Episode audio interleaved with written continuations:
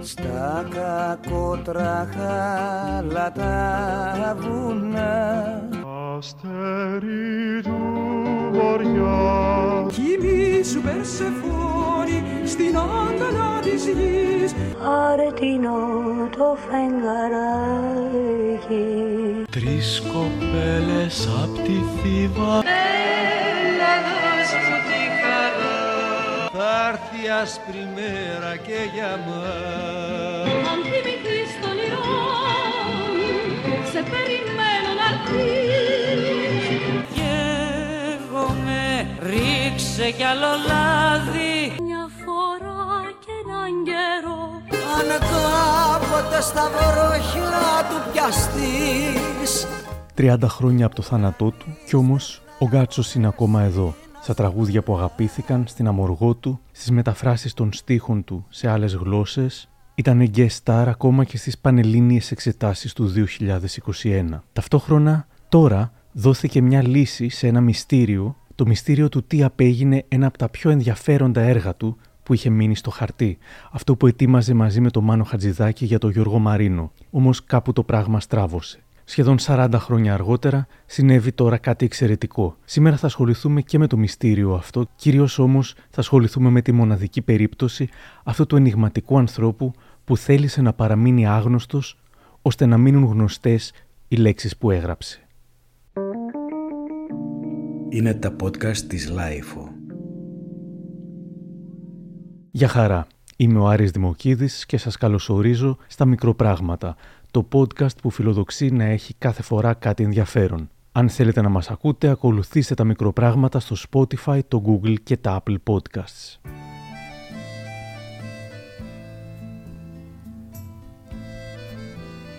Η ποιήτρια, στιχουργός και συγγραφέας Αγαθή Δημητρούκα υπήρξε η σύντροφος του Γκάτσου για 17 χρόνια, τα τελευταία 17 της ζωής του.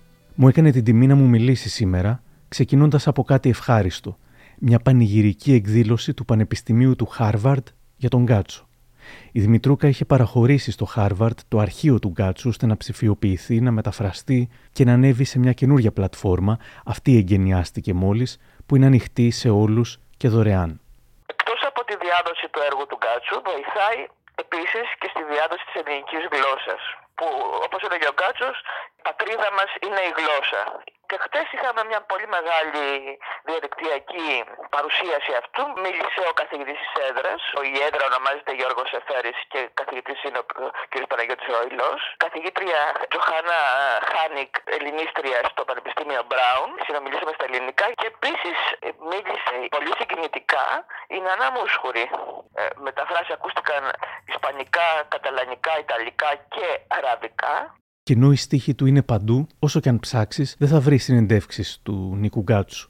Οι δε εμφανίσεις του στην τηλεόραση είναι ουσιαστικά ανύπαρκτες. Όταν ήταν να γυριστεί το ντοκιμαντέρ παρασκήνιο για τον Γκάτσου μετά το θάνατό του, βρέθηκαν μπροστά σε ένα πρόβλημα. Δεν τον είχαν καθόλου στην κάμερα. Μα πίστευε, ήταν από τους ανθρώπους που πίστευε ότι πρέπει το έργο να μένει μόνο του και όχι πράγματα γύρω από, το, από την προσωπικότητα, από το πρόσωπό του, από το, το, το τι κάνει. Βέβαια, αυτό στερεί τις επόμενες γενιές ε, από ένα πολύ μεγάλο πλούτο. Ταυτόχρονα όμως επιτρέπει και την ε, συνέχιση της μυθολογίας γιατί όσο πιο λίγα γνωρίζεις και ξέρεις, και ξέρουμε και από άλλους συγγραφείς, ας πούμε το Σάλτερ του Αμερικάνου που εξαφανίστηκε, τόσο περισσότερο μεγαλώνει η μυθολογία γύρω από το έργο και το ενισχύει με άλλον τρόπο πως αυτός ο μυστηριώδης άντρας που απέφευγε τη δημοσιότητα όπως ο διάολος στο Λιβάνι έφτασε να γίνει ένας από τους σπουδαιότερους Έλληνες του πνεύματος, από εκείνο το παρασκήνιο η Αγαθή Δημητρούκα. Γεννήθηκε στην Ασέα Αρκαδίας το 1911, σύμφωνα με τα χαρτιά, το 1914 σύμφωνα με τη γνώμη της μητέρας του. Εκεί τέλειωσε δημοτικό σχολείο. Οι γονείς του ήταν αγρότες. Ο πατέρας του ήταν λίγο μεγαλύτερος και ήταν και ο πρώτος μετανάστης ε, από όλο το Δήμο Βαλτετσίου που πήγε στην Αμερική. Και σιγά σιγά παίρνει όλα τα αδέρφια και σε ένα ταξίδι με μια νύφη για τον αδερφό του έπαθε πνευμονία και δύο μέρες πρωτού φτάσω στη Νέα Υόρκη πέθανε και τον πετάκνει στη θάλασσα. Στην Τρίπολη πήγε για το γυμνάσιο και εκεί βρήκε το βιβλιοπωλείο της Τρίπολης, αγόραζε βιβλία, του, άρχισε, του άρεσε να διαβάζει, ξενυχτούσε και δεν μπορούσε πια το πρωί να ξυπνήσει να πάει στο σχολείο. Περνούσε τις τάξεις γιατί έγραφε ένα ποίημα του Παλαμάντη για αρτά αρχαία, ένα ποίημα του Σολομού. Όταν βρισκόταν στην Τρίπολη ένιωθα ξενιτεμένος. Ήταν η πρώτη εποχή που, που έφευγε από τη μητέρα του μακριά με την οποία είχε δεθεί πολύ γιατί δεν είχε τον πατέρα του την περίμενε στο σταθμό όταν ερχόταν, όταν έφευγε, γυρνούσε στο σπίτι κλαμμένος. Στην Τρίπολη βρήκε μια κοινωνία εντελώς διαφορετική από την, από την κοινωνία του χωριού. Ε, εκτός από βιβλιοπωλείο βρήκε το θέατρο, βρήκε το κινηματογράφο και έβλεπε ταινίες του Βοβού. Τη συνόδευαν Ρώσοι πιανίστες εμιγκρέδες και εκεί που άναβαν ένα τσιγάρο τραβάγαν μια ρουφιξιά, το σβήνανε. Αυτό ήταν που του έκανε εντύπωση του. Το θεώρησε πολύ αριστοκρατική κίνηση να, να το πετάνε το τσιγάρο μόλι μετά από μια ρουφήξια. Όταν ήρθε λοιπόν στην Αθήνα για να εγγραφεί στη φιλοσοφική σχολή, με ένα μάτσο περιοδικά για τον κινηματογράφο, στα χαυτία συνάντησε τον επίσης φοιτητή Οδυσσέα Λεπουδέλη. Γίναν φίλοι γιατί είχαν τα ίδια ενδιαφέροντα και δημιούργησαν τα μυθικά για μας στέκια αυτά. Ηρεών, Πικαντήλη, Λουμίδη, αργότερα ο Φλόκας. Εκείνη την εποχή μετά τον Ελίτη γνώρισε τον Εμπειρίκο, τον Εγκονόπουλο, τον Σαραντάρη. Σιγά σιγά μεγάλωνε ο κύκλος των ποιητών. Το 42 μπήκε ένα νέο παιδί 17 χρονών που δήλωσε ποιητής και το όνομά του ήταν Μάνος Χατζηδάκης. Σε όλους έκανε εντύπωση η ευγενιά του και το ότι δεν μιλούσε. Άκουγε μόνο. Με αυτό το παιδί αργότερα έμελε ο Γκάτσος να γράψει το, με το Χατζηδάκι το 48 να γράψουν το Χαρνού το Φεγγαράκι και να κάνουν έτσι την αρχή για το ελληνικό τραγούδι.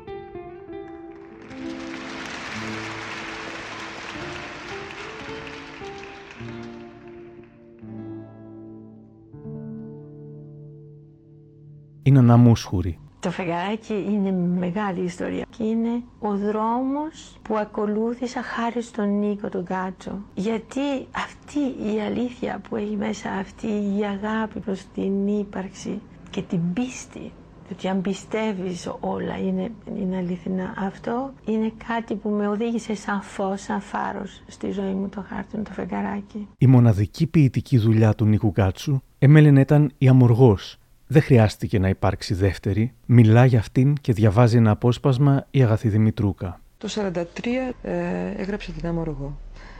Οι φήμες λέγανε ότι γράφηκε μέσα σε μια νύχτα. Ο Γκάζος ποτέ δεν διάψευσε αυτή τη φήμη γιατί δεν το θεωρούσε σοβαρό να κάνει αυτή τη διάψευση. Βέβαια δεν, ήταν, δεν είναι η Αμοργός ένα ποίημα που γράφεται, μπορεί να γράφει μέσα σε μια νύχτα.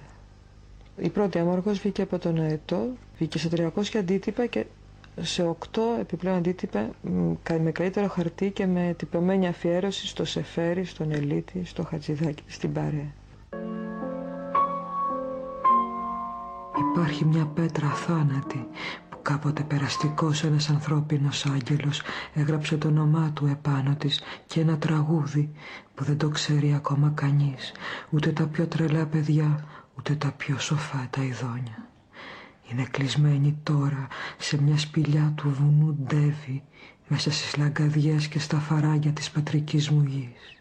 Μα όταν ανοίξει κάποτε και την αχτεί ενάντια στη φθορά και στο χρόνο αυτό το αγγελικό τραγούδι θα πάψει ξαφνικά η βροχή και θα στεγνώσουν οι λάσπες τα χιόνια θα λιώσουν στα βουνά θα κελαϊδίσει ο άνεμος τα χελιδόνια θα αναστηθούν οι λιγαριές θα ρηγήσουν και άνθρωποι με τα κρύα μάτια και τα χλωμά πρόσωπα όταν ακούσουν τις καμπάνες να χτυπάν μέσα στα ραγισμένα καμπαναριά μοναχές τους θα βρουν καπέλα γιορτινά να φορέσουν και φιόγκους φανταχτερούς να δέσουν στα παπούτσια τους. Λέει η Αγγελική Πασιά, ερευνήτρια νέας ελληνικής λογοτεχνίας, θα μπορούσαμε να θεωρήσουμε τον Κάτσο έναν ε, αναρχικό ποιητή, αναρχικό σε εισαγωγικά, με την έννοια ότι δεν νομίζω ότι θέλησε ποτέ να υπακούσει σε κάποιες νόρμες ή να συμβιβαστεί με πράγματα τα οποία δεν τον αφορούσαν. Ο Γκάτσος είχε μια σεμνότητα απέναντι στα πράγματα και απέναντι στη ροή του χρόνου και στη ζωή, και στη ζωή την ίδια. Και νομίζω ότι αυτός είναι ο λόγος, τουλάχιστον για μένα, για τον οποίο ήθελε να σβήνει τα ίχνη του και ήθελε να, να αφήνει τα πράγματα και τα έργα του ίσως να μιλούν από μόνα τους ο υπερεαλιστής ποιητής Νάνος Βαλαουρίτης. Ε, βέβαια όταν βγήκε η αμοργός του Κάτσου αυτό δεν πιστεύαν τα μάτια τους. Τι λέγανε εδώ είναι κάποια άλλη τρέλα να πούμε η οποία δεν, στον Ελίτη δεν υπήρχε. Δεν υπήρχαν τέτοια πηδήματα να πούμε τολμηρά ε, ούτε τέτοιες ε, συνδέσεις με το folklore και τη δημοτική ποίηση και όλα αυτά. Το μοναδικό μας υπεραλιστικό ποίημα το οποίο είναι καθαρά φολκλωρικό. Βέβαια με υπεραλιστικές εικόνες, έντονες. Και ο ποιητής Γιάννης Ιφαντής. Μετά την αμοργό τον θαυμάζουν. Ο Ηρίτης κάθεται και γράφει ότι μας ήρθε ένας νέος από την Αρκαδία, από ένα χωριό και απροσδόκητα ήταν γεμάτος Έλιοτ, γεμάτος Λόρκα, γεμάτος γλώσσες, γεμάτος ευφυΐα. Τον ζηλεύαμε. Οι κριτικοί χλέβασαν στην αρχή την Αμοργό. Ακούμε τον ερευνητή της Νέας Ελληνικής Λογοτεχνίας Φίλιππο Μανδυλάρα. Ε, το 1943 η κριτική είχε αρκετά χτυπήσει ε, τα, τον Ογκονόπουλο, είχε αρκετά χτυπήσει έμεσα, όχι άμεσα τον Εμπειρίκο. Ο Γκάτσος θα, θα έλεγα πως ήταν εύκολο θύμα. Ε, γιατί δεν είχε, αν θέλετε, τις πλάτες, τις αστικές που είχαν οι άλλοι. Η πιο ενδιαφέρουσα κριτική και η πιο έτσι, ενδεικτική επίσης θα έλεγα είναι του Ροδά στο βήμα, ε, η οποία απλώς σας λέω ότι η κριτική τελειώνει παραπέμποντας τον ποιητή σε γνωστό νευρολόγο ειδικό και διαπρεπή στα διανοητικά και νευρολογικά. Λοιπόν, μέσα στα πλαίσια αυτών των οργισμένων, αν θέλετε, και ε, χλεβαστικών κριτικών για την Αμοργό, δημοσιεύθηκε τον Απρίλιο του 1944 στο περιοδικό Ορίζοντες μια έμετρη παροδία της Αμοργού με τίτλο Οι καινούργιες ποιητικές τεχνοτροπίες à la manière de. Ε, για την, για την αντιγραφή, λέει από κάτω, Κλεάνθη. Ο οποίος Κλεάνθη ε, έχω την αίσθηση ότι είναι ο Σακελάριος. Θα σας δώσω ένα απόσπασμα πολύ μικρό. Δεν είμαστε πια τα μικρά παιδιά που χτένιζαν τις παπαρούνες, που κουβαλούσαν τους ποντικούς και ξεπερνούσαν τα κύματα. Ούτε πηγαίνουμε πια με τους χήμαρου σε αναζήτηση φυστικιών, ούτε σκαρφαλώνουμε με τις φεγγαρίσιε ακτίνες για να κλέψουμε τα όρημα άστρα. Χάσαμε τους δρόμους, χάσαμε τη δύναμη μας, κουραστήκαμε. Ο μανδύα μας ξέβαψε. Γιατί όμως ονόμασε το μοναδικό ποιητικό του έργο Αμοργό, ο Δημήτρης Δημηρούλη λύνει το γρίφο. Ήταν, ήταν πολύ συνηθισμένο, ιδιαίτερα στους σουρεαλιστές, να δίνουν τίτλους που δεν είχαν ιδιαίτερο νόημα και όλοι ψάχνανε και ψάχνουν ακόμη να βρουν άκρη. Επομένως, δεν, δεν πρέπει κανείς να ψάξει κάτι ιδιαίτερο. Και πολλές φορές μάλιστα ε, παίζανε και με τον ίδιο την έννοια του τίτλου. Ότι δεν έχει νόημα να βάζει έναν τίτλο ο οποίος έχει συνάφεια ναι. με αυτά που περιέχονται. Είναι ενδιαφέρον, νομίζω αληθεύει ότι δεν πήγε ποτέ στην Αμοργό ή ήταν αληθεύει. Άρα λοιπόν δεν έχει πάει ποτέ στην Αμοργό, ε, διάλεξε ένα ελληνικό νησί, έδωσε το όνομα εκεί και από τότε όλοι ψάχνουν να βρουν. Το γιατί; Το γιατί. Όλοι ξέρουν την Αμοργό, δεν την έχουν διαβάσει όμως όλοι. Ο Διονύσης Σαββόπουλος το παραδέχτηκε ανοιχτά, παρότι λατρεύει το υπόλοιπο έργο του Γκάτσου. Ντρέπομαι να πω ότι δεν έχω διαβάσει την Αμοργό. Ο Χατζηδάκης έλεγε σε όλη τη ζωή ότι θέλει να μελοποιήσει και ότι κάποτε θα μελοποιήσει την Αμοργό. Ξέρετε, το έκανε χωρίς να το ξέρει. Το «Η Ελλάς, η χώρα των ονείρων» είναι μια μουσική ανάγνωση της Αμοργού. Όχι μόνο επειδή έχει αυτούσια κομμάτια στίχους παρμένους από την Αμοργό, αλλά όλο αυτό που έκανε, όλη αυτή η αντίληψη, σου δίνει δηλαδή έναν τόπο όχι απλώς μυθικό, σαν ένα μεγάλο μετέωρο. Ε, είναι πολύ νόστιμο. Ένας φίλος από την Κύπρο μου έλεγε ότι αυτό είναι ο Γκάτσος, η ποίηση του Γκάτσου. Ένα φωτεινό μετέωρο μέσα στην ποίησή μας. Δεν ξέρω αν είναι έτσι, δεν είμαι ειδικός, αλλά πραγματικά όταν ακούω αυτή τη μουσική που έκανε ο Χατζηδάκης, αυτή την εντύπωση έχω. Ενός λαμπρού μετεώρου. Ο Γκάτσος είναι ένας κόσμος ολόκληρος. Ο Γκάτσος δεν ξαναέγραψε ποίηση μετά την Αμοργό, ή μάλλον δεν ξαναέγραψε σκέτη ποιήση. Η συνεργασία του με το Χατζηδάκη ήταν σχεδόν εξωπραγματική. Ο ποιητής, στιχουργός και πεζογράφος Μάνος Ελευθερίου. Ε, δηλαδή, αν αυτά τα πράγματα τα είχε δημοσιεύσει ως ε, μέσα σε μια ποιητική συλλογή την περίοδο του 1930 για παράδειγμα, υποπτεύομαι ότι ο τέλος Άγρας όταν έγραψε για τον Καριωτάκη και ευνηδίως μας εξεπέρασε όλους θα τα έλεγε για τον Κάτσο και αυτά τα πράγματα. Δεν ξέρω γιατί ήταν, ήταν και τα καλύτερα παραδοσιακά ποίηματα. Διανοείστε αυτά τα πράγματα να κυκλοφορούσαν ως ποίηματα μόνο. Εδώ ακούμε τον Κάτσο να απαγγέλει στον Χατζηδάκη τους στίχους που είχε μόλις γράψει για τον Κεμάλ.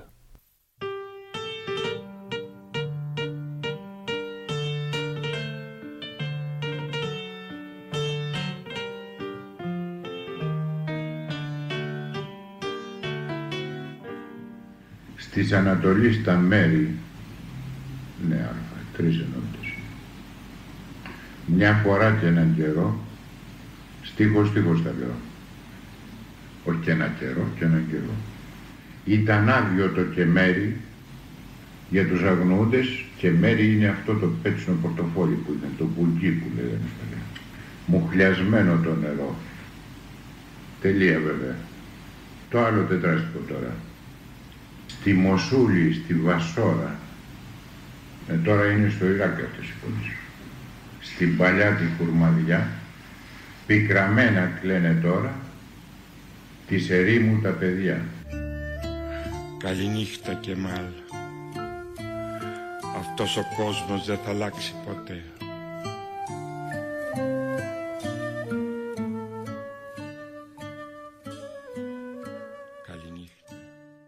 Ο Χατζηδάκης είχε μιλήσει για τη συνεργασία του με τον Γκάτσο και τον ακούμε από το αρχείο του Γιάννη Σολδάτου και μέσω του παρασκηνίου της ΕΡΤ. Καταλαβαίνετε βέβαια πως δεν θα επιτύχανα ένα αξιόλογο αποτέλεσμα στο τραγούδι μου αν δεν είχα την τύχη από νέος να διδαχθώ και να συνεργαστώ με αληθινούς ποιητές σαν τον Ελίτη, τον Γκάτσο, τον Σεφέρι και όχι με διεκδικητές του τίτλου του ποιητή. Ο Γκάτσος είναι μεγάλος δάσκαλος και αληθινός ποιητής. Το τραγούδι μαζί του έγινε λαϊκό γιατί οι λέξεις του έχουν λαϊκή καταγωγή. Αλλά η σύνθεση των λέξεων και μετά η από μένα σύνθεση των ήχων φέραν σαν αποτέλεσμα ένα τραγούδι όχι εύκολο και όχι για να ικανοποιήσει λαϊκές συνήθειες. Η έννοια του λαϊκού δεν κολακεύει κατά ανάγκη τους απέδευτους και τους δίχως ευαισθησία λαϊκούς. Ακόμα και η συλλαβή στο στίχο του Γκάτσου έχει την παντοδυναμία της αρχική της καταβολής. Γι' αυτό και η μουσική σύνθεση απαιτεί γνώση, επίπονη εργασία και ανάλογη ευαισθησία για να μην γίνει το αποτέλεσμα ατραγούδιστο. Τέλος, στον Γκάτσο οφείλω τον λόγο υπάρξεως του τραγουδιού μου εκτός από τον λόγο του μέσα στο τραγούδι μου. Τραγουδά ο Βασίλης Γισδάκης και απαγγέλει ο ζωγράφος Γιώργος Σταθόπουλος. Έμπαινες και λάμπε το σπίτι σαν το τριφύλι τα ανοιχτό Έμπαινες και έλαμπε το σπίτι σαν το τριφύλι τα ανοιχτό κι είχες το φως του αποσπερίτη στάγια σου μάτια φυλαχτό άφηνες πάνω στο τραπέζι γάλα και μέλι. Άφηνες πάνω στο τραπέζι γάλα και μέλι και ψωμί. Και έβλεπα το όνειρο να παίζει στο πελαγίσιο σου κορμί κύμα και βότσαλο και αρμύρα και καλοκαίρι μου ζεστό. Ούτε ένα δάκρυ σου δεν... Το πελαγίσιο σου κορμί Ούτε ένα δάκρυ σου δεν πήρα στην παγωνιά για να λουστώ. Σε ευχαριστώ, σε ευχαριστώ, ήσουν παιδί σαν τον Χριστό. Και καλοκαίρι μου ζεστό ούτε ένα δάκρυ σου δεν πήρα στην παγωνιά για να λουστώ. Η φιλία του Χατζηδάκη με τον Γκάτσο ήταν τόσο δυνατή που όλοι τους θυμούνταν να είναι μαζί. Όπως η τραγουδίστρια Μαρία Φαραντούρη, Θυμάμαι, συναντιόταν κάθε βράδυ στον ε, μαγεμένο αυλό ο Νίκος, ο Μάνος, περνούσαμε κι εμείς μετά από στούντιο. Εκεί λοιπόν συναντούσαμε συχνά και τον ε, Νίκο, που ήταν έτσι ε, ο δάσκαλος. Ε, ανταλλάσσαν ωραίες ιδέες και πολλές φορές αυτές τις ιδέες από συζητήσεις τώρα, από διάφορα θέματα, αλλά που είχαν μια πνευματικότητα, έτσι δεν είναι. Από το πιο απλό πράγμα που ακούγανε ή διαβάζανε στην εφημερίδα ή κάποιος τους είπε κάτι και έβγαινε η ιδέα ενός τραγουδιού. Αυτά από τις συζητήσεις ήταν τόσο γόνιμες και τόσο ωραίες αυτές και για νέα παιδιά που ήμουν εγώ ας πούμε, ήταν με ένα δέος τους κοιτάγαμε και το, όλους ε, κυρίως ε, τον Μάνο και τον Νίκο ε, που δεν φαινόταν έτσι ότι μιλάει πολύ αλλά όταν μιλούσε ήταν τόσο σημαντικά αυτά που έλεγε λέει ο ζωγράφος Γιώργος Σταθόπουλος. Ήμουνα τυχερός γιατί ήμουνα συμπαθής στον Νίκο και είχα το δικαίωμα να μπορώ να πηγαίνω να τον βλέπω. Ε, ένας άνθρωπος με πάρα πολύ χιούμορ, μεγάλη σοφία, ήταν απρόσιτος και σκοτεινός άνθρωπος συγχρόνως, ήταν πάρα πολύ οικείος και πολύ σεμνός, αλλά ε, με τους ανθρώπους που αγαπούσε και με τους ανθρώπους που μπορούσε να κάτσει στο τραπέζι να φάει ή να πηγαίνει έναν καφέ. Ήταν ένας άνθρωπος που εκεί ας πούμε προσκυνούσαν με λίγα λόγια όλη η πνευματική ηγεσία των Αθηνών. Εκεί ερχόντουσαν να προσκυνήσουν στον Κάτσο, δηλαδή ήταν, ο, ήταν το ιερατείο κατά κάποιο τρόπο, ε, το, το, το καφενείο εκεί που ήταν ο Γκάτσος και ο Χατζηδάκης. Από εκεί περνούσαν όλοι για να επιβεβαιωθούν ότι υπάρχουν.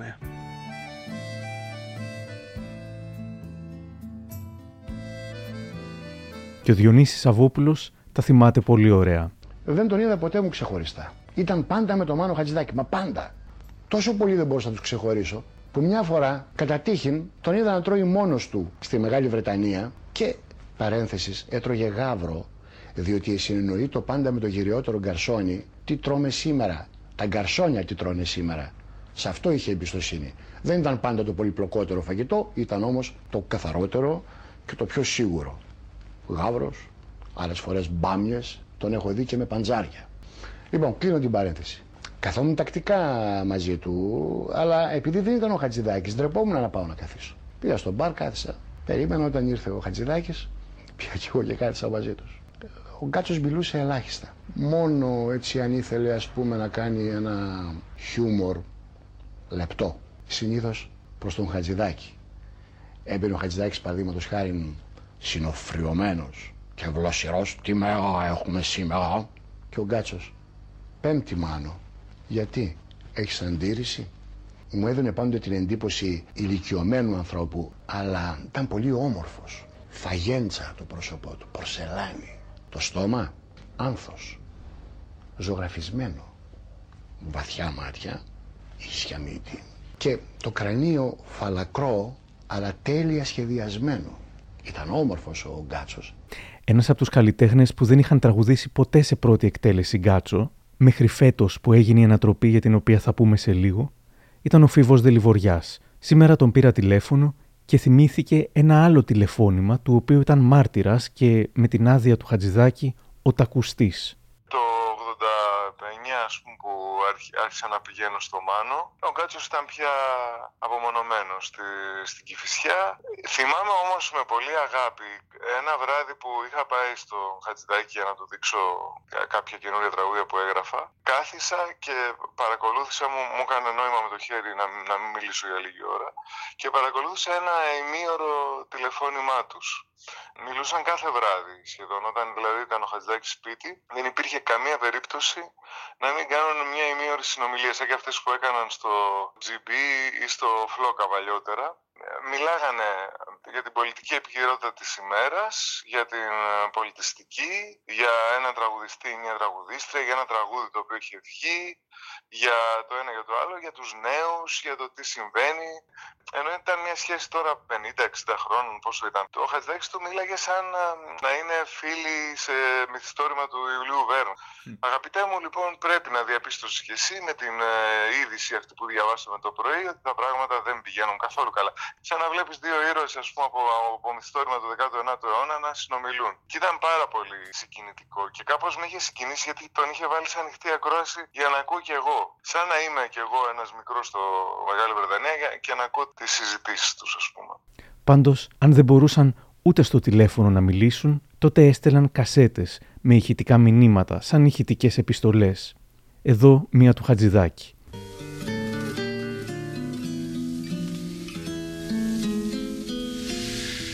Αγαπητέ μου Νίκο, χτες μιλήσαμε στο τηλέφωνο και χάρηκα πολύ.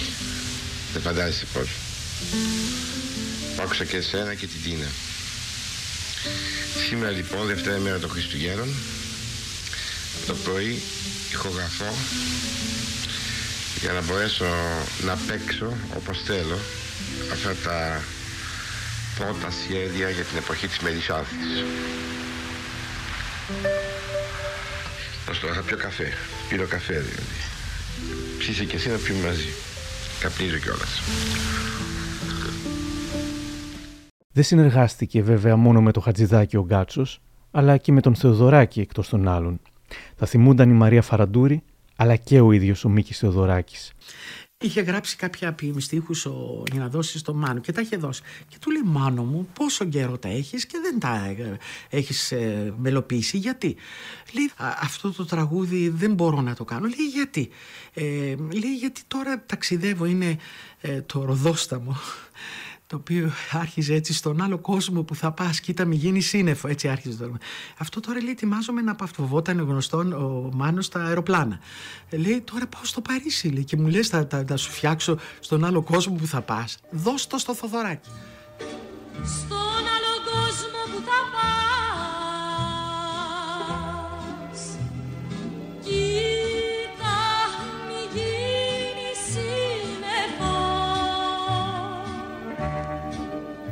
Μου λέει, έγραψε αυτό το ποίημα, λέει έτσι. Δεν ξέρω αν σε ενδιαφέρει, λέει. Γιατί πάντα ο Νίκος δεν ήθελε να, να μην δίνει και μεγάλη σημασία σε αυτά τα οποία κάνει. Ναι. Ε, το έβαλα στη τσέπη μου μέσα. Πρωί-πρωί θα έρθω για το Λονδίνο για να γράψει τη μουσική ενός φιλμ. Έπρεπε να δω το φιλμ. Μόλις φτάσαμε στο, στο Λονδίνο, είχε αυτή την ομίχλη τη μαύρη, όχι την άσπρη, τη μαύρη. Έπιασε μεγάλη μελαγχολία. Η απότομη αντίθεση ανάμεσα στον ήλιο και στο σκοτάδι του Λονδίνου ήταν σαν ένα παράπονο. Λέω, μα τι στο διάλογο η μοίρα μου είναι να είμαι εδώ στην, στην ξενιτιά για να βγάλω το ψωμί μου. Και εκεί κάνω έτσι στη τσέπη μέσα, ψάχνω το χαρτί, ε, ανοίγω το φωτάκι που ήταν πλάι, διαβάζω, σε πότισε ροδόστα μου, με πότισες φαρμάκι. Ήταν ό,τι πρέπει για εκείνη την ψυχική κατάσταση που βρισκόμουν. Χάραζω το πεντάγραμμο, γράφω τη μουσική, πίσω χαρά η Εγγλέζη σου λέει αυτός, άρχισε να γράφει τη μουσική. Αξέχαστη ήταν η συνεργασία και με τον Σταύρο Ξαρχάκου. Δεν είναι η θέση μου εγώ να μιλήσω για το έργο του. Ο ίδιος άλλωστε ήταν τόσο φιδωλός σε αυτά τα οποία έλεγε. Δεν ήθελε αυτοπροβολή καθόλου. Ε, δεν θα του άρεσε και να μιλάνε και γι' αυτόν.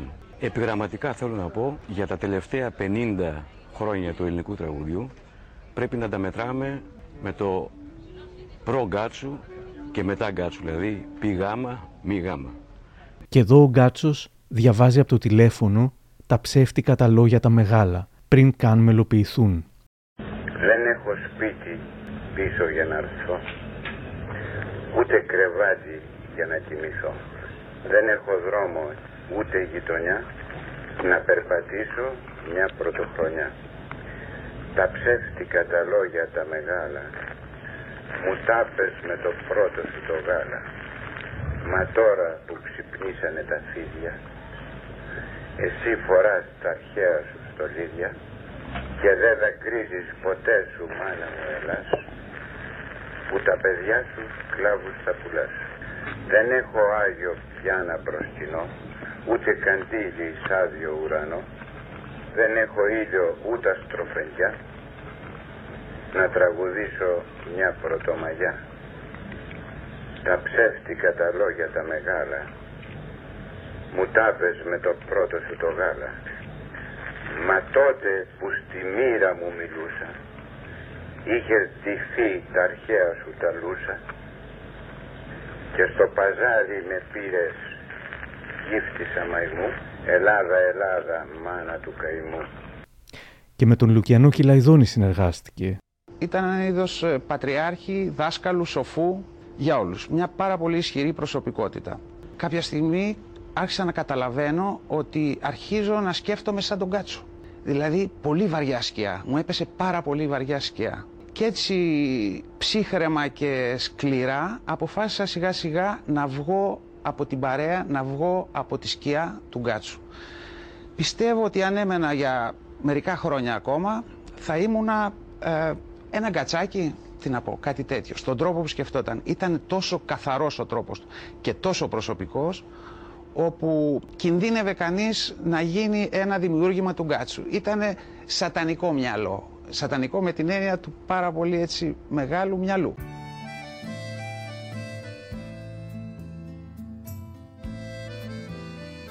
Εκτός από την ποίηση και τους στίχους, ο Γκάτσος ασχολήθηκε με τις μεταφράσεις. Ήταν αυτοδίδακτος στα ισπανικά και ουσιαστικά έκανε γνωστό τον Λόρκα στην Ελλάδα, είπε κάποτε ο Χατζηδάκης. Στο πατάρι του Λουμίδη μας διάβασε ο Γκάτσος στο μαζεμένο γάμο. την περίφημη μετάφρασή του, που είναι ανεβεί στο θέατρο τέχνης. Εκεί σχεδόν την ποτάκουσε ο Κούν και αποφάσισε να τη συμπεριλάβει στο, στο ρεπερτόριο.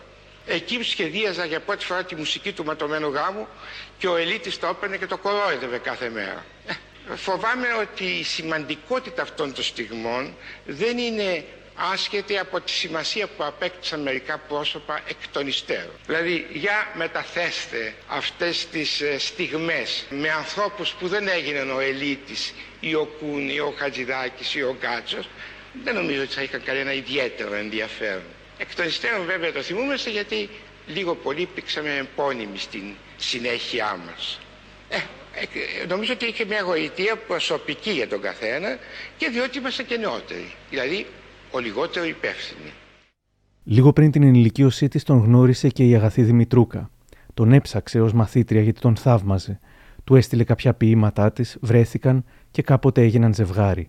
Δεν ξέρετε κάτι, παρά τη διαφορά σχεδόν μισού αιώνα, Λοιπόν, τα πράγματα δεν είχαν αλλάξει στη χώρα. Τα, ε, ο τρόπος ζωής ήταν ίδιος, παρόμοιος. Ήταν σαν, σαν κατά κάποιο τρόπο να ήμασταν και συνομήλικοι. Δηλαδή, ξέρετε, από γρατική περιοχή και εγώ το ίδιο. Ε, ο, από φτωχές οικογένειες που προσπαθούσαν να, να επιβιώσουν. Το ίδιο.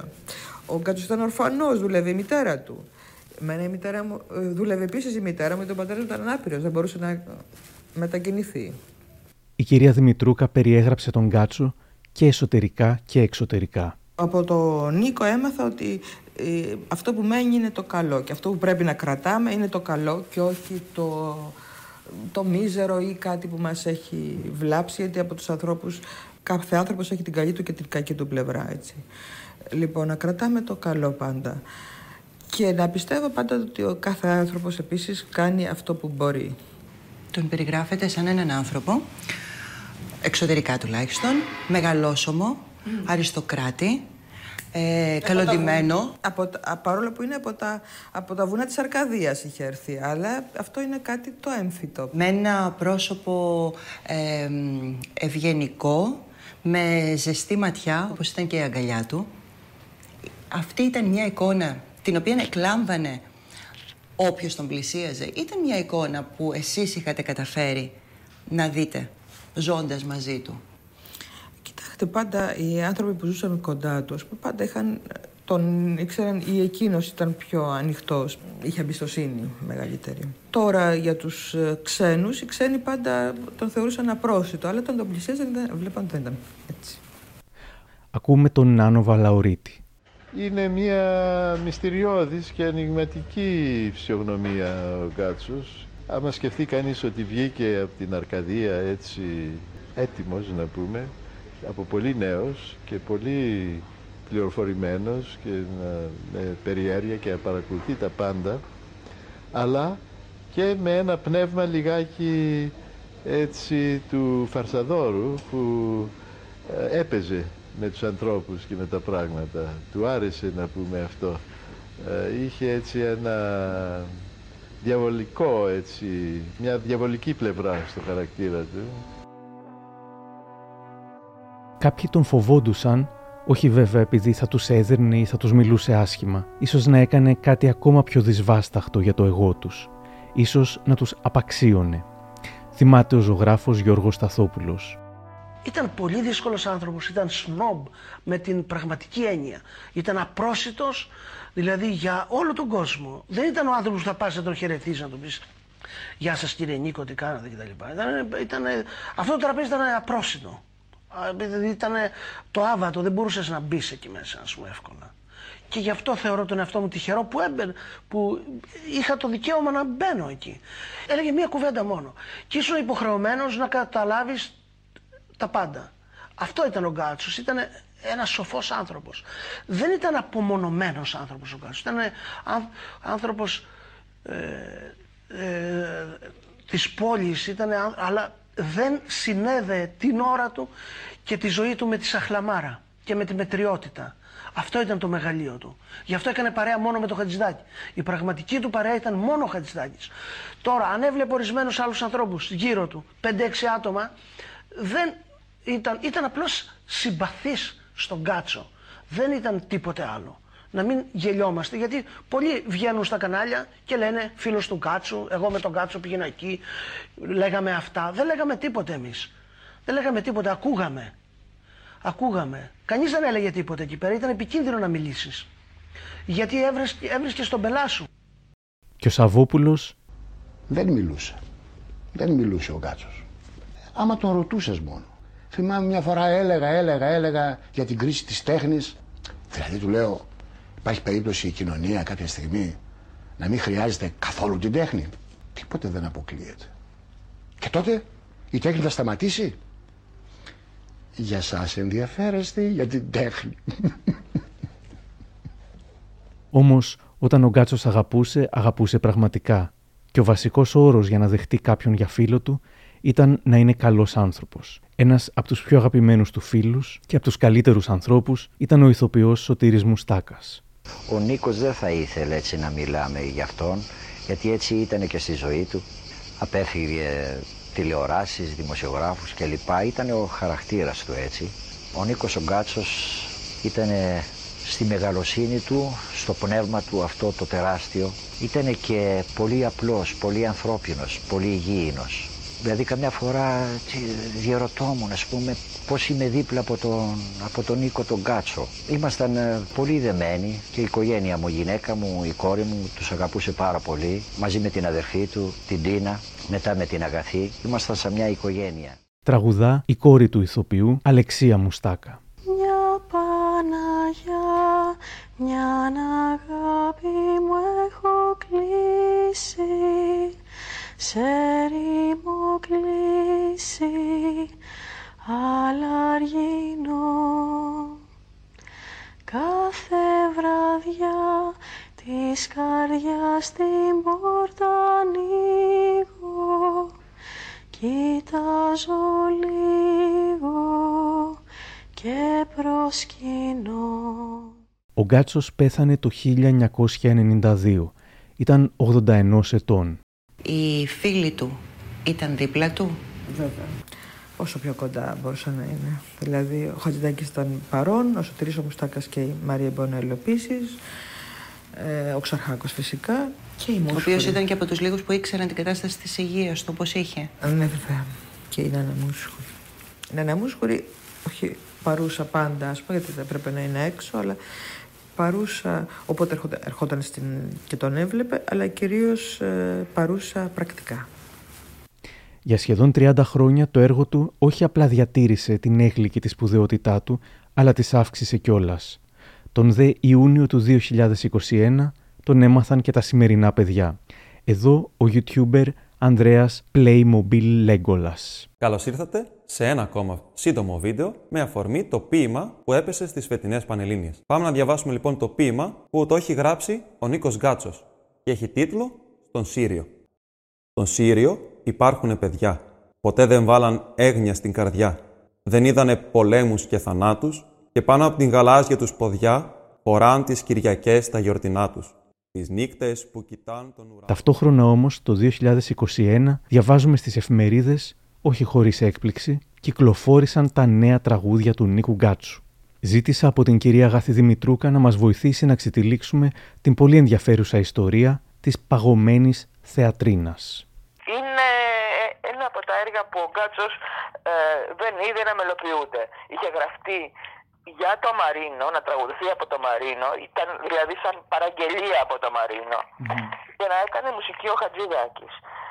Λοιπόν, ο Γκάτσος έγραψε όλους τους τοίχου πριν, λαμβάνοντας υπόψη του όλη την, ε, την προσωπικότητα και, και την περσόνα που έβγαζε έξω ο, ο Μαρίνος, δηλαδή το στίγμα ας πούμε, που είχε. Και γι' αυτό είναι στίχη, μπορεί να είναι στίχη τολμηρή, είναι στίχη ποιητική, επίσης είναι στίχη πολιτική, έχουν, είναι πολυεπίπεδη στίχη. Γιατί ο Μαρίνος μπορούσε αυτό να το υποστηρίξει. Τον ε, Μαρίνο τον εκτιμούσε ο Γκάτσος. Ε; Βέβαια, τον γνώρισε από τότε που πρωτοεμφανίστηκε στην ε, Οδό Όνειρων του Χατζηδάκη. Μα ο Μαρίνο υπήρξε εξαιρετική προσωπικότητα σε αυτό το χώρο. Δηλαδή ήταν μοναδικός, δεν, δεν υπήρχε άλλος. Γιατί συνδύαζε το υποκριτικό ταλέντο, την καλή φωνή, την ευφυΐα να μπορεί να, να παίζει ας πούμε, όλα αυτά και ήταν και άνθρωπος ο οποίος δεν είχε κόμπλεξ. Και εδώ βλέπετε και ένα παιχνίδι που κάνει ο Γκάτσος ακριβώς με την, με την ιδιαιτερότητα του Μαρίνου που δεν έκρυψε ποτέ. Ο Μαρίνος ίσα ίσα που το έλεγε φανερά ότι είναι ομοφυλόφιλο. Υπάρχει ένα παιχνίδι του Γκάτσου που δεν ήταν ομοφυλόφιλο, υπάρχει ένα παιχνίδι, ένα πολύ, μια πολύ ευγενική αντιμετώπιση, ας το πούμε, της ομοφιλοφιλίας και άλλων πραγμάτων. Καταλάβατε.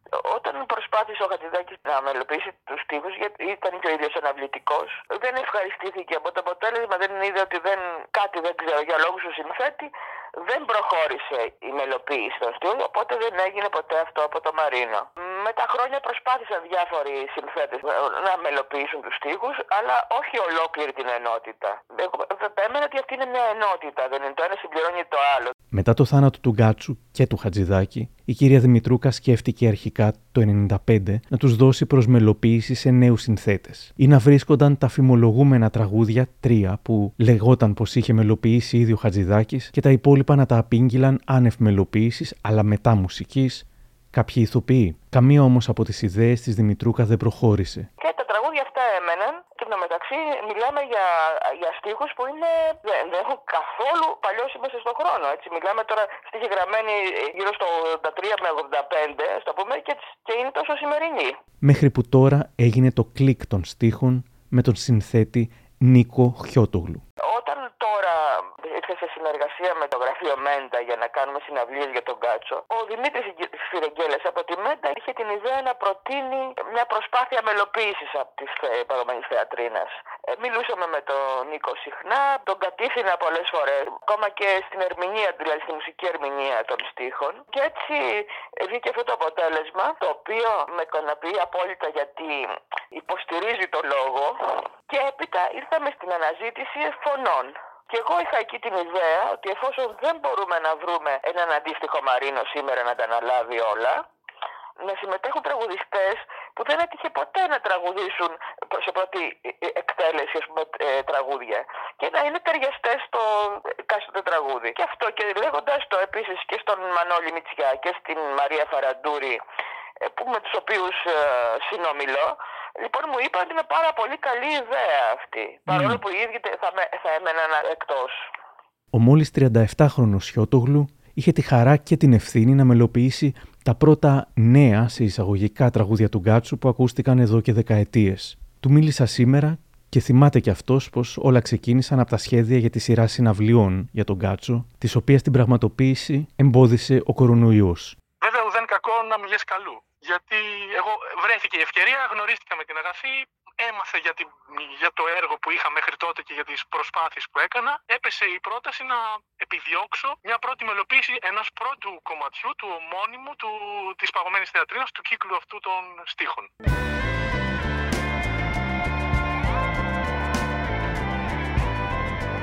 Έκανα την πρώτη προσπάθεια, της άρεσε πάρα πολύ έκανα και μια επόμενη για το επόμενο τραγούδι με αποτέλεσμα στο τρίτο πλέον κομμάτι να μου προτείνει να αναλάβω όλο τον κύκλο. Οπότε το ανέλαβα και φτάσαμε στο σήμερα. Η λάμπα τρέμει στη βιτρίνα σαν παγωμένη θεατρίνα και στο μικρό ξενοδοχείο έπεσε η νύχτα σαν λαχείο στο τρίτο πάτωμα οι λεσβίες ακούν του δρόμου τις ρομβίες και προσπαθούν η μεγαλύτερη πρόκληση και το, ο μεγαλύτερος προβληματισμός στην άμα ήταν το να μην πέσω στο, στην παγίδα μίμησης του τεράστιου συνθέτη του Μάνου Χατζηδάκη, γιατί προοριζόταν να, όλο, όλος αυτός ο κύκλος να μελοποιηθεί από το Μάνο για το Γιώργο Μαρίνο. Οπότε οτιδήποτε μπορεί να έμοιαζε ή να, να έκανε τον άλλο να φανταστεί μελωδίες και, και αισθήματα ε, χατζηδακικά, εκ των προτέρων θα με έβρισκε χαμένο. Αυτό που επεδίωκα συνέχεια ήταν να γράφω όσο το δυνατόν πιο άμεσα για το, για το σημερινό ακροατή, με σημερινούς ήχους, ούτως ώστε να, να μην παγιδευτώ σε αυτό που σας έλεγα πριν στο, στο τότε. Εγώ ορμόμενος από αυτή τη δουλειά έμαθα να διαβάζω. Μέχρι τότε το μόνο που έκανα, που γνώριζα, ήταν να μπορώ να πραγματευτώ το στίχο μελωδικά. Δηλαδή να, μπο, να μπορέσω, τηρώντας τις ρήμες και τα φωνήεντα των ε, λέξεων, να μπορέσω να φτιάξω όμορφες μελωδίες. Τώρα έμαθα να διαβάζω μπήκα πρώτα στη διαδικασία να διαβάσω όλο τον κύκλο, να διαβάσω αρκετό γκάτσο να καταλάβω τι ήθελε να περάσει και μετά από αυτό, σε δεύτερη φάση και με μεγάλη, με πολλή βοήθεια από την ίδια την αγαθή, να μπω στη διαδικασία της μουσικής δημιουργίας. Στο άλμπουμ τραγουδούν με αλφαβητική σειρά Ρίτα Αντωνοπούλου, Μυρτό Βασιλείου, Γλυκερία, Φίβος Δελιβοριάς, Βιολέτα Ίκαρη, Γιάννης Κότσιρας, Κώστας Λιβαδάς, Θάνος Ματζίλης, Γιώτα Νέγκα, Μίλτος Πασχαλίδης, Μπάμπης Στόκας και εδώ ο Βασιλικός. Έψαξε εδώ, έψαξε εκεί. Με κέρασε και ένα ρακί Και μου πενε φωνή σπασμένη Που στην καρδιά μου ακόμα μένει. Όσα χαρτιά και να διαβάσω Δεν θα βρω αγόρι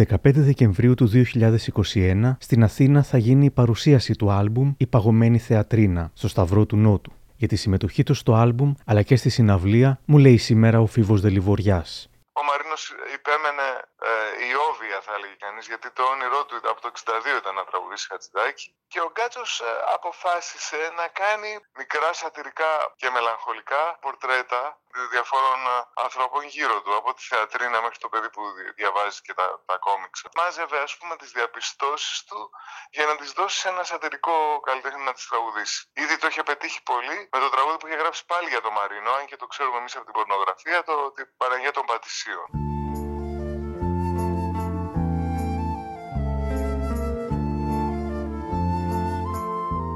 Σε αυτό το κλίμα είναι τα τραγούδια της παγωμένης θεατρίνας.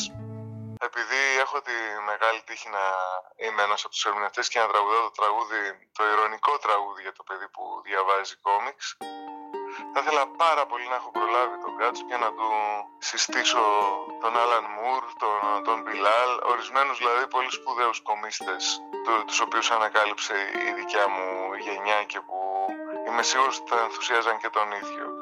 Οπότε η ηρωνία του, του τραγουδιού για τον, α, τον αμόρφο τον νεαρό που βρίσκει ας πούμε τη- τον εαυτό του μόνο μέσα στα κόμιξ μπορεί να την ανέτρεπα λιγάκι. Δεν διάβασα τον Μπρούστ, δεν ξέρω τον Τολστόι. Ακούω μόνο ουστ, απ' το μισό μου σόι Απ' το άλλο μου μισό. Ακούω ουστ και άντες, δεν διάβασα Ρουσό Δεν ξέρω το Θερβάντες. Είμαι ένα παιδί κουτό κι αμόρφωτο Όλοι με φωνάζουν αδιορθώτο Μα έχω για κανόνα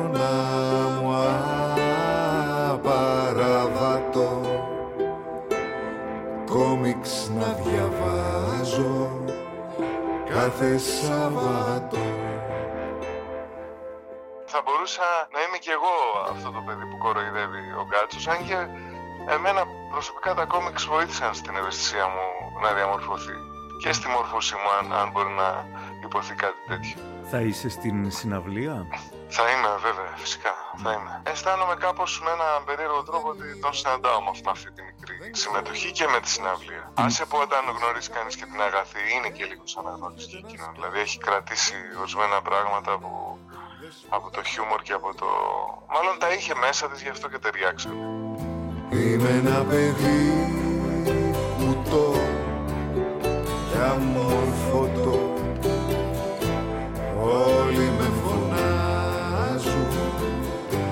αδιορθώτο Μα έχω για κανόνα μου απαραβατό Κόμιξ να διαβάζω κάθε Σαββατό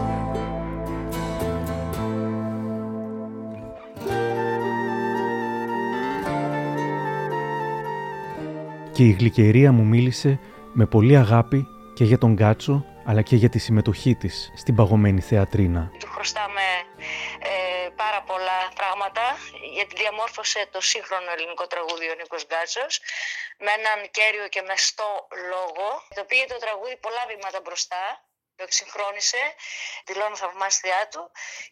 Ευγνώμων που έχουμε αυτό το δώρο από αυτόν τον άνθρωπο. Και αυτό το οφείλουμε στην αγαθή Δημητρούκα που άκοπα συνεχίζει να μας παρουσιάζει το έργο του Νίκου Κάτσου και μας έδωσε αυτά τα, αυτούς τους νέους στίχους και τραγουδήσαμε. Ε, και πάλι τυχερή εγώ. Ήθελα πάρα πολύ να το κάνω αυτό και συμμετέχω λοιπόν σε αυτό το δίσκο και μάλιστα θα το παρουσιάσουμε ε, 15 του μηνός στο Σταυρό του Νότου και θα είμαι και εγώ εκεί για να πω το τραγούδι μου να είστε παράξενος που ήσουν ε, πολύ ωραίος ο λόγος του, πολύ συγκίνηση, ήταν ίδια η αγαθή στο στούντιο. Η ατμόσφαιρα δημιουργήθηκε από το λόγο του Κάτσου. Παράξενος που ήσουν κι εσύ όταν αργά κατέβαινε στη σκάλα τα λόγια σου βιτριόλι και κρασί που πότιζαν το αίμα στα λαστάλα το αίμα στα λαστάλα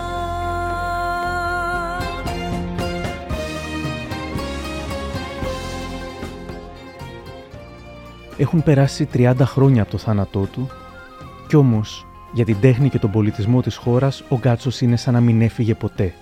Λίγο μετά το θάνατό του ενέπνευσε και ένα από τα μορφότερα γλυκόπικρα τραγούδια της δεκαετίας του 90 που αφιερώθηκε στη μνήμη του από τον Γιώργο Ανδρέου.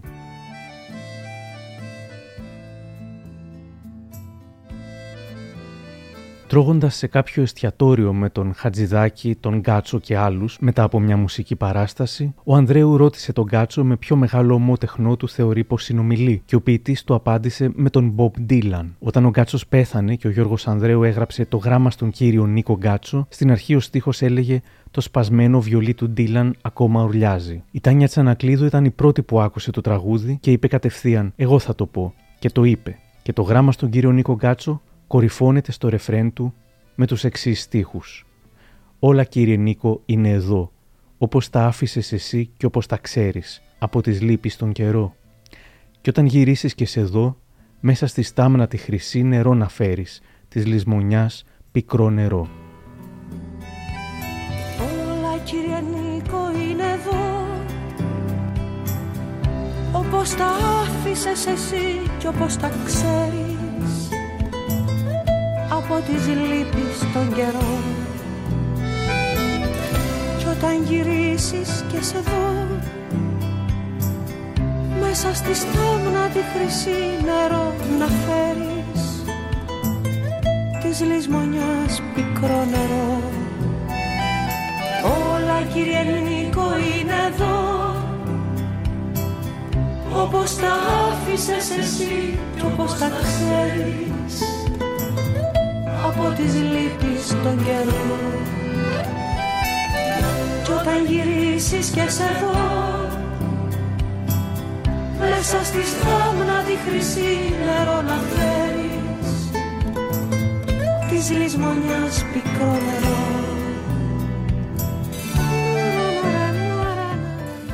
Κάπου εδώ τελειώσαμε. Αν θέλετε, ακολουθήστε τα μικροπράγματα στο Spotify, τα Google ή τα Apple Podcasts. Για χαρά!